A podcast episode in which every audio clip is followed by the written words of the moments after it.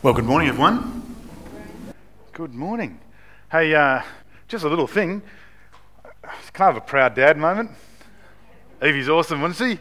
Yeah! Yeah, we're allowed to clap in church. It's okay. All right? Sorry, Evie. That wasn't part of the deal to me to do that, was it? But anyway. No, that's anyway, it's very special for me. Okay. Well, folks, great to have you all here.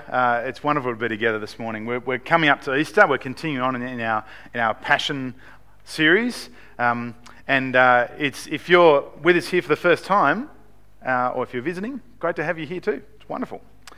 My name's Graham, if you haven't met me before. Well, friends, let's pray as we open God's Word. We're going to focus on that first little scene that Quentin read for us, that first scene when Jesus was in the Garden of Gethsemane.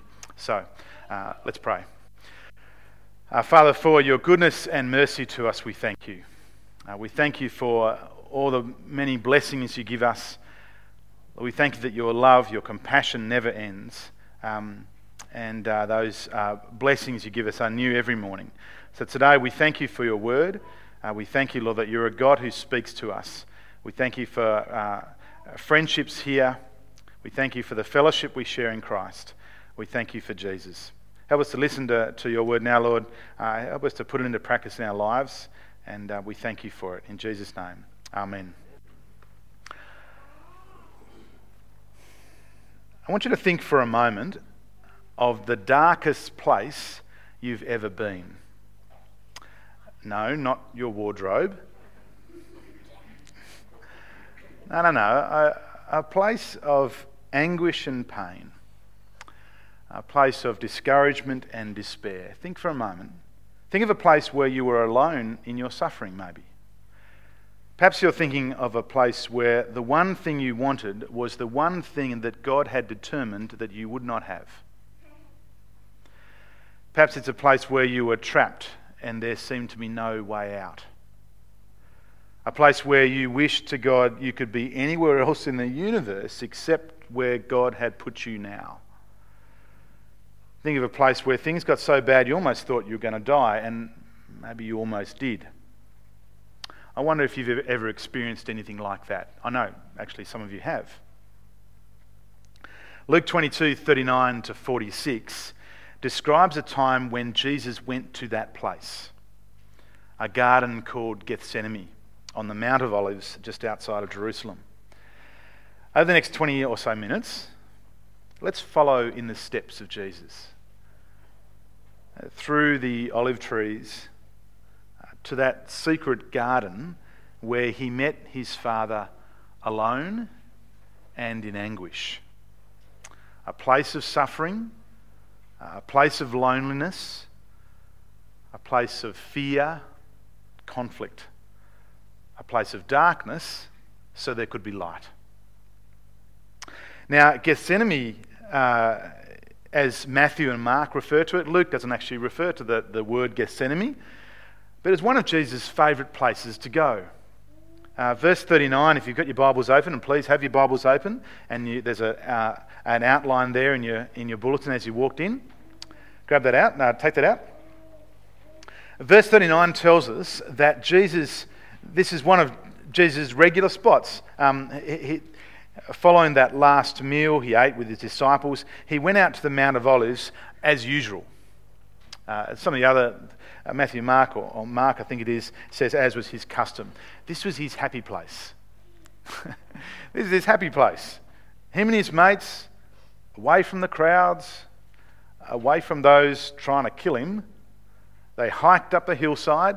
It's just outside the gates of Jerusalem. Hiked up the hillside, lit a fire, told some stories, sang some songs.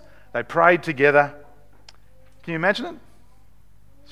Pretty good, I would think, if you like camping. Anyway, this is good camping. Here they were. I've got a few spots down the south coast. Here's one of them. I'll give you a little prize if you know what beach that is. When I get there, you know, a few guesses going on here. When I get there, I know it's my happy place. I feel good. You know, I don't go there very often, sadly. Great memories have been made. I got one of my first big waves down there, and it was on video. I love it. Fantastic. It is my happy place. But on this night, this secret garden, it was no happy place, no place of refuge or peace or joy. It was a place of suffering and pain for Jesus.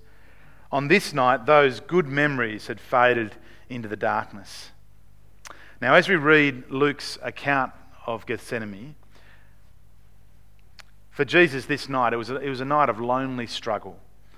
Although his disciples went with him, he told them to wait, and he went on ahead, and he knelt down and he prayed, and he told them, "Pray that you will not fall into temptation."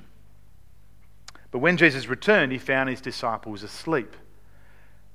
Now, before we get too carried away and cast blame on the poor old disciples, how many of us have been there? The head goes down the pillow at night. Oh, I really should pray.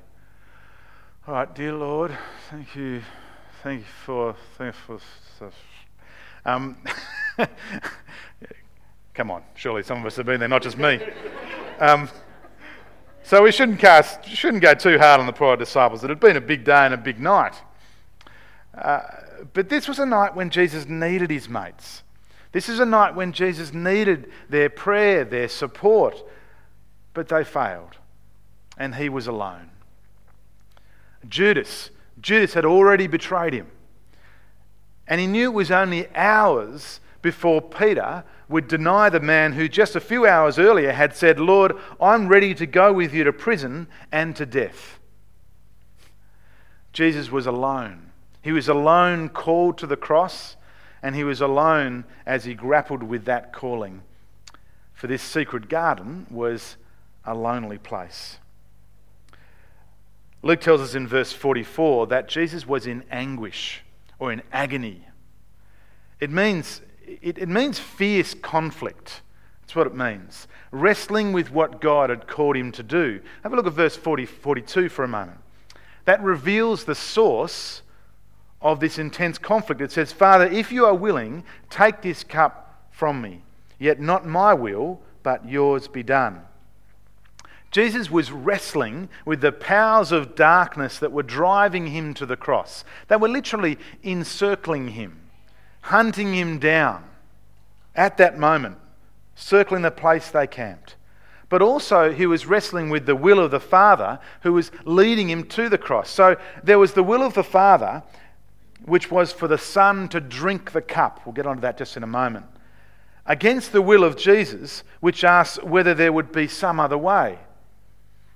Anything except the cross. Anything except crucifixion. Was there an easier way to save God's people? It was the temptation, remember at the start of Matthew's Gospel and Luke's Gospel, it was the temptation of the devil in the wilderness. You remember that. Right at the start of Jesus' ministry, to seize the crown, power without suffering. That's the conflict going on. Now, what we have here is a taste of this conflict of wills. That is the mystery, what theologians call the incarnation. Jesus Christ, both man and God, human nature and divine nature, which cannot be divided. Jesus had a human will and a divine will.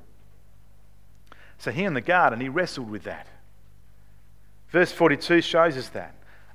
Humanly speaking, Jesus did not want to suffer and die by crucifixion. Well, duh. No, if there was another way, he said.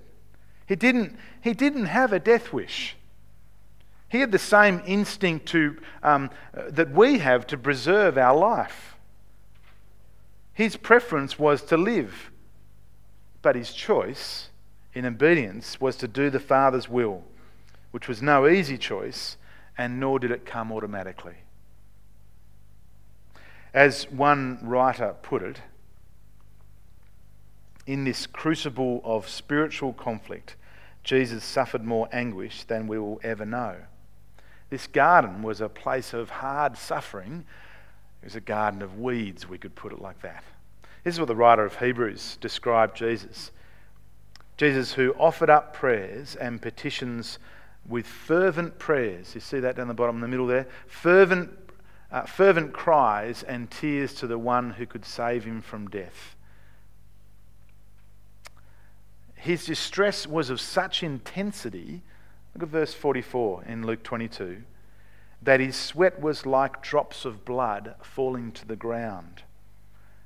Perhaps this intensity explains why he fell to his knees. Normally for a Jewish man you would stand and pray, but the intensity was so great that he fell to his knees. In Mark's Gospel, Mark records Jesus saying to his disciples, "My soul is overwhelmed with sorrow to the point of death."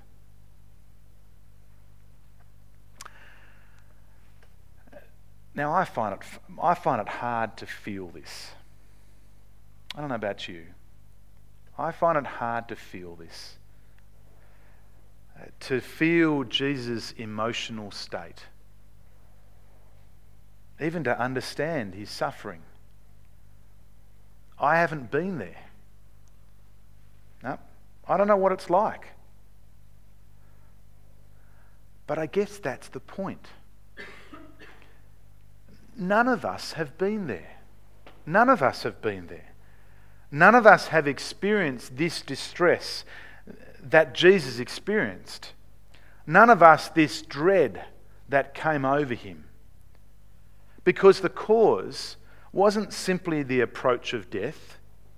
Now, many survivors have felt that and described that. We've read accounts, whether it's in war or whether it's in accidents. I was reading one recently of a shark attack.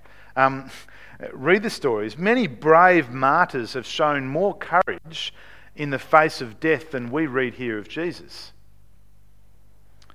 So what was the cause of this anguish?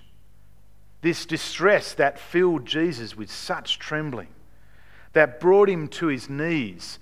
So far we had known him as a courageous and brave person. That it was so agonizing that in God's mercy an angel was sent to strengthen him. What was it? What was this cause of this anguish? Well, the answer is that Jesus was facing the humiliating and excruciating suffering that only this death would bring. In dying on the cross, he would suffer for our sins, our rejection of God's rule. That's what sin is. Jesus would take the world's sin upon himself. Now, why should sin bring so much suffering? Well, because sin, the Bible tells us, deserves punishment, and Jesus, when he took our sin upon himself, became subject to that punishment that sin deserved. The wrath of God. The curse of God, the Bible says. So, using the familiar Old Testament language, you might have picked it up from Psalm 11 that was read to us before. This image of God's wrath and judgment, Jesus took the cup of God's judgment for our sin, verse 42 refers to it. He drank the bitter brew of the judgment of God. Here's how John Calvin, the 16th century reformer, put it. It's a great little paragraph. His horror was not that at death simpliciter, as a passage out of this world, but because he had before his eyes the dreadful tribunal of God, the judge himself armed with inconceivable vengeance. It was our sins, the burden of which he had assumed, that pressed him down with enormous mass and tormented him grievously with fear and anguish. Wow. Yet Jesus made that choice. Not my will, but yours be done. He made the choice over and against his own will to die for us for our sin. Perhaps this story, as a bit of a break, in this intensity, perhaps this story will offer a glimpse of what Jesus went through for us. Only a glimpse. It was all over the news. It was watched live across the world. In fact, my eldest was following it as it happened, live on the web. A champion surfer, Mick Fanning, got attacked by a shark in the middle of the final of the Jeffreys Bay surfing competition. It inspired memes, whatever they're called. What are they called? Memes, yeah, that'll do. All over the world. It says, "Try to get Mick Fanning's autograph, got punched in the back." He apparently punched the shark. I still can't talk about it. I'm a big surfing fan, clearly, but I can't. It was unbelievable. I was actually on a ministry call at the time, and I heard Wes from down the bottom shouting and screaming at me, Dad, I'm on a call. Wes, I can't come. I knew something was up, but I couldn't come. It was unprecedented. Unprecedented. If you haven't seen the video, YouTube it. It's all over the net. You'd think it's made up. It's unbelievable. Now, I think it would be a terrible way to go. It'd be a pretty awful way to go, being taken by a shark. But what was most terrifying, Mick Fanning said, was waiting in the water after he lost his board. So there was a big bump. It bit his leg rope and pulled him, and he lost his board. And there he was, treading water in the water, being exposed to the shark. Not knowing where it was, couldn't see a thing. The dread of waiting. Well, the shark never came back. The jet skis were there in a moment, which probably for Mick Fanning felt like his whole life. Many, though, have not been so lucky. Let me tell you the story about, only briefly. In the early 1990s, there was a couple, you might have heard of this couple, John and Deborah Ford, were honeymooning in Byron Bay. And they were married for just days. John was taken by a shark as he pushed his wife of a few days out of the way, out of its path of its jaws. His body was never recovered. Gruesome stuff, isn't it? I can't imagine the dread or the terror that he knew that he felt that day. Just awful. This is it. There's no coming back from this. Yes, it starts to make me wonder, would I have done the same thing for my wife? Of course I would have. Swim hard, dear, I'm going. I hope I would have. I hope I'll never be put in that horrible situation. No, that's right. Oh dear, no. Friends, Jesus felt the terror of impending death just as much as we would have. He knew what was going to happen. As far as his human will was concerned, he didn't want to die at all. The coming crucifixion filled him with such dread that it almost killed him. Nevertheless, Jesus was willing to suffer the horror of that dread for my salvation, for yours, choosing to drink the bitter cup that my sins deserve. Friends, what we learn from the episode in the garden, Jesus' agony, is not so as we can have pity on Jesus. It's not that. And it's not even to remind us of his humanity, although in some ways it is. But Luke and Matthew and Mark as well, they record this incident to help us see again the love that Jesus has for you and I. That's what it's there. The love that Jesus has for you and I in dying for our sin. The lesson of Gethsemane, you see, is not that Jesus suffers with us, not really, but that he suffered for us. That's the lesson there. There's one more thing. One more thing that we ought to learn about Jesus before as we wrap things up.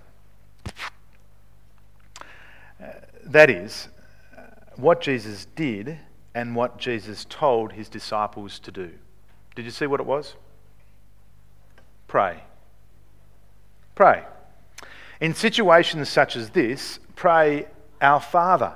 Our Father in heaven, our Heavenly Father who loves us, who's in control of all things, who's sovereign over all things. He promises to hear our prayers.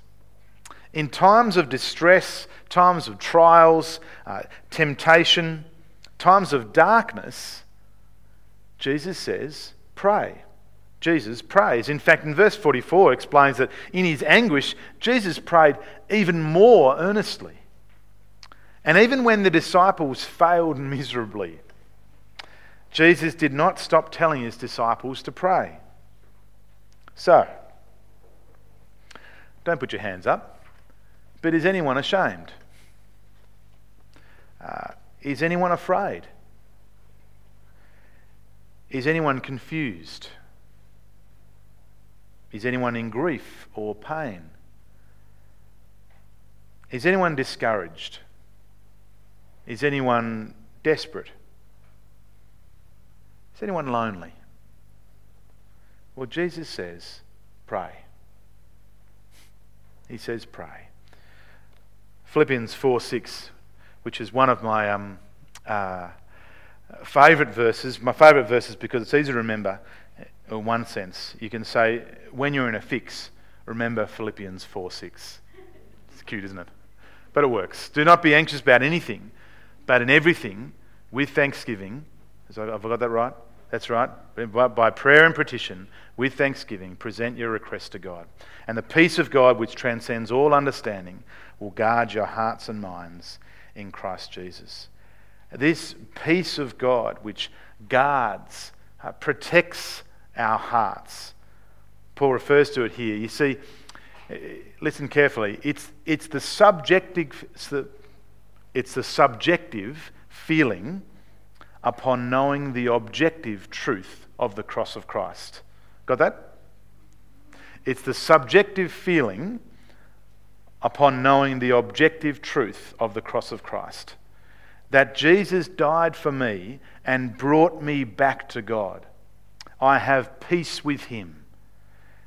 And we get that feeling, and what a great feeling it is in our hearts, protected by the peace of God. We get that feeling when we come to our Heavenly Father in prayer. It is just such a wonderful thing. So what then do we pray? So we pray. What do we pray? Well, we pray like Jesus. You see, prayer is, if you want to know what prayer is, just one word answer. Prayer is trust. That's what prayer is. So we pray, Lord, not my will, but yours be done. We pray in what we might call willing submission or obedience to God's will, even when it's really hard, even when it's tough, even when we're in agony. See, on the one hand, we need to understand that Scripture tells us God's will is being done everywhere. You could call it his secret will. His plan. As sovereign, God is controlling all things and is above all things in control. And so when we pray, your will be done, we entrust ourselves to God. We say, you know what, I'm going to trust you, Lord, no matter what the outcome. It's pretty awful at the moment, but I'm going to keep trusting you. And in the end, we welcome what God has in store. Now, sometimes we see God's sovereignty more clearly after the fact. We look back and see how God has guided us. So, a great book. Let me get it over here for a minute. Pull these over. A great book that's written by Philip Jensen and Tony Payne calls that guidance God's retrospective guidance. We see God's sovereignty at work after the fact. We look back and think, man, God was putting that sort of stuff together. This is an older copy, this is one I bought years ago. This is the best book Christian book I've ever read. The best book I've ever read. If you want to, I've read a few books. Go and look inside my office if you like. Some of them are just a show, though. Some of them I haven't read. But this is fantastic. You can still buy it. Get on Amazon. Do yourself a favour. It is just fantastic. Great book. Okay. That retrospective guidance. God's sovereign over all things. That's God's will. God's secret will. But on the other hand, God has revealed his will to us in Scripture, in the Bible. So, for example, in Scripture, our Father's revealed will is to make us like Jesus. There's countless verses we could have chosen to look at that.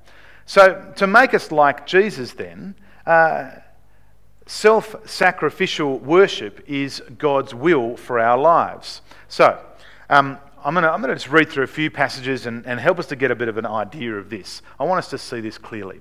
So, for example, when we pray, your will be done, we're praying that self-sacrificial worship would be part of our lives because we want to be like Jesus. God is making us like Jesus. So therefore, I urge you, brothers and sisters, in view of God's mercy, to offer your bodies as a living sacrifice, holy and pleasing to God. This is your true and proper worship. Do not conform to the pattern of this world, but be transformed by the renewing of your mind.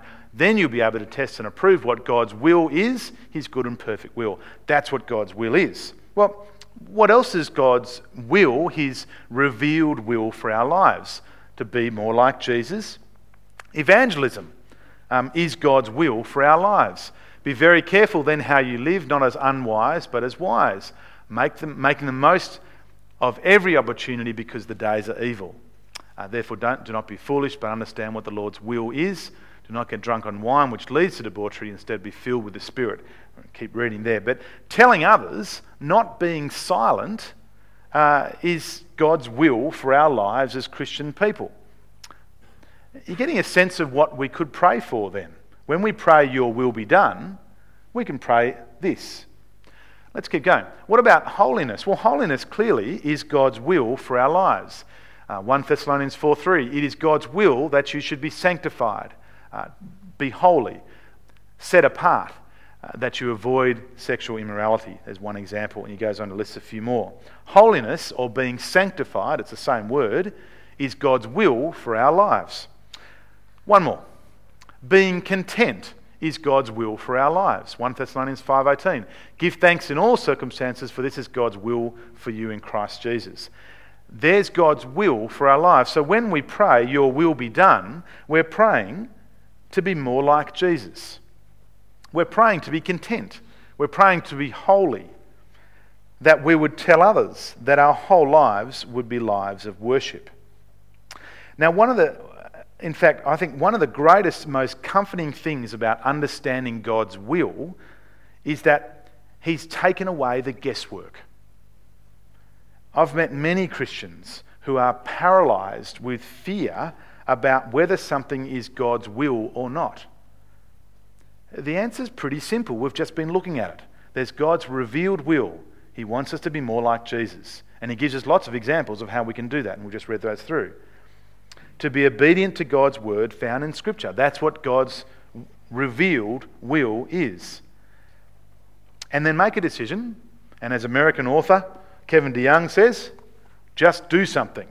Another book. This is not as good as that book, because that's the best book I've ever read. But that is a pretty good book too. The advantage of this one, it's smaller. There you go. A great book.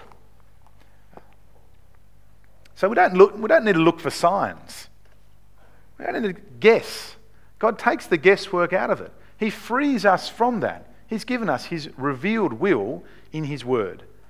See, when we look for signs, what we do is we diminish the gift of God's word to us. That's what we're doing. We're minimizing Scripture.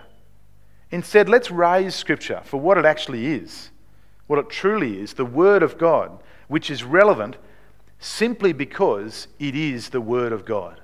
That's why it's relevant. Much more to say. People have written really great books about it. We're sort of running out of time, but let me recommend then these three books. Okay, you can get them all. I haven't actually asked whether the bookshop at Moss Vale, Anglicare Bookshop, does that one. There you go. The Anglicare Bookshop sells this. This one too. They can do anything. Yeah. Now those two awesome. This book here is fantastic as well. Okay, I wouldn't really recommend them if they're not fantastic, would I? Anyway, but it's by a guy called Richard Koken. So you've got here an American, an Australian, and an Englishman. They walk into a bar and boom, boom. Yeah, really, really good book, this one here. It actually just takes you through the Lord's Prayer. And the chapter on your will be done is just awesome. So really good stuff. Highly recommend them. I'll leave them up here. And then you can have a flick through if you want to afterwards and go for it. So, friends, let's wrap things up. When darkness comes, when trouble or tough time or temptation comes, where then ought we go? When darkness comes, where then ought we go? Well, we go towards the light, of course, don't we? And that is our Father in heaven. We do as Jesus did. We come to him in trust and obedience. Not my will, but yours be done. And all the while remembering the sacrifice of Jesus for us, his love for us, who drank the cup of God's judgment so that we might live, bringing those who come to him out of darkness into his marvellous light. Let's pray.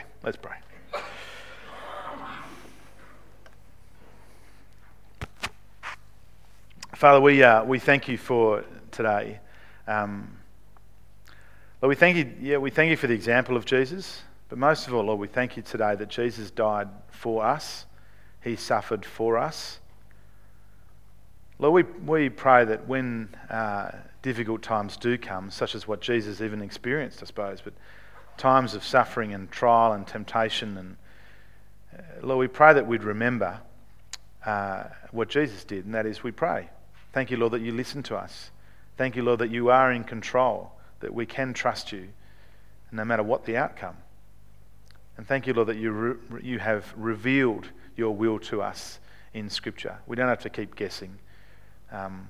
Your revealed will is there. So, Lord, help us to come to you in trust and obedience. Lord, thank you for today. Thank you for our church.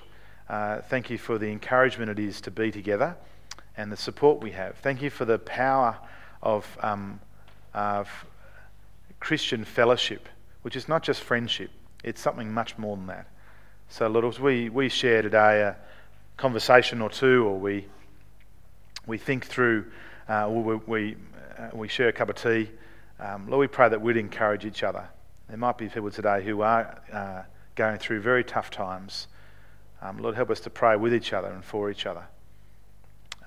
And Lord, we thank you for your goodness to us in Jesus. Amen.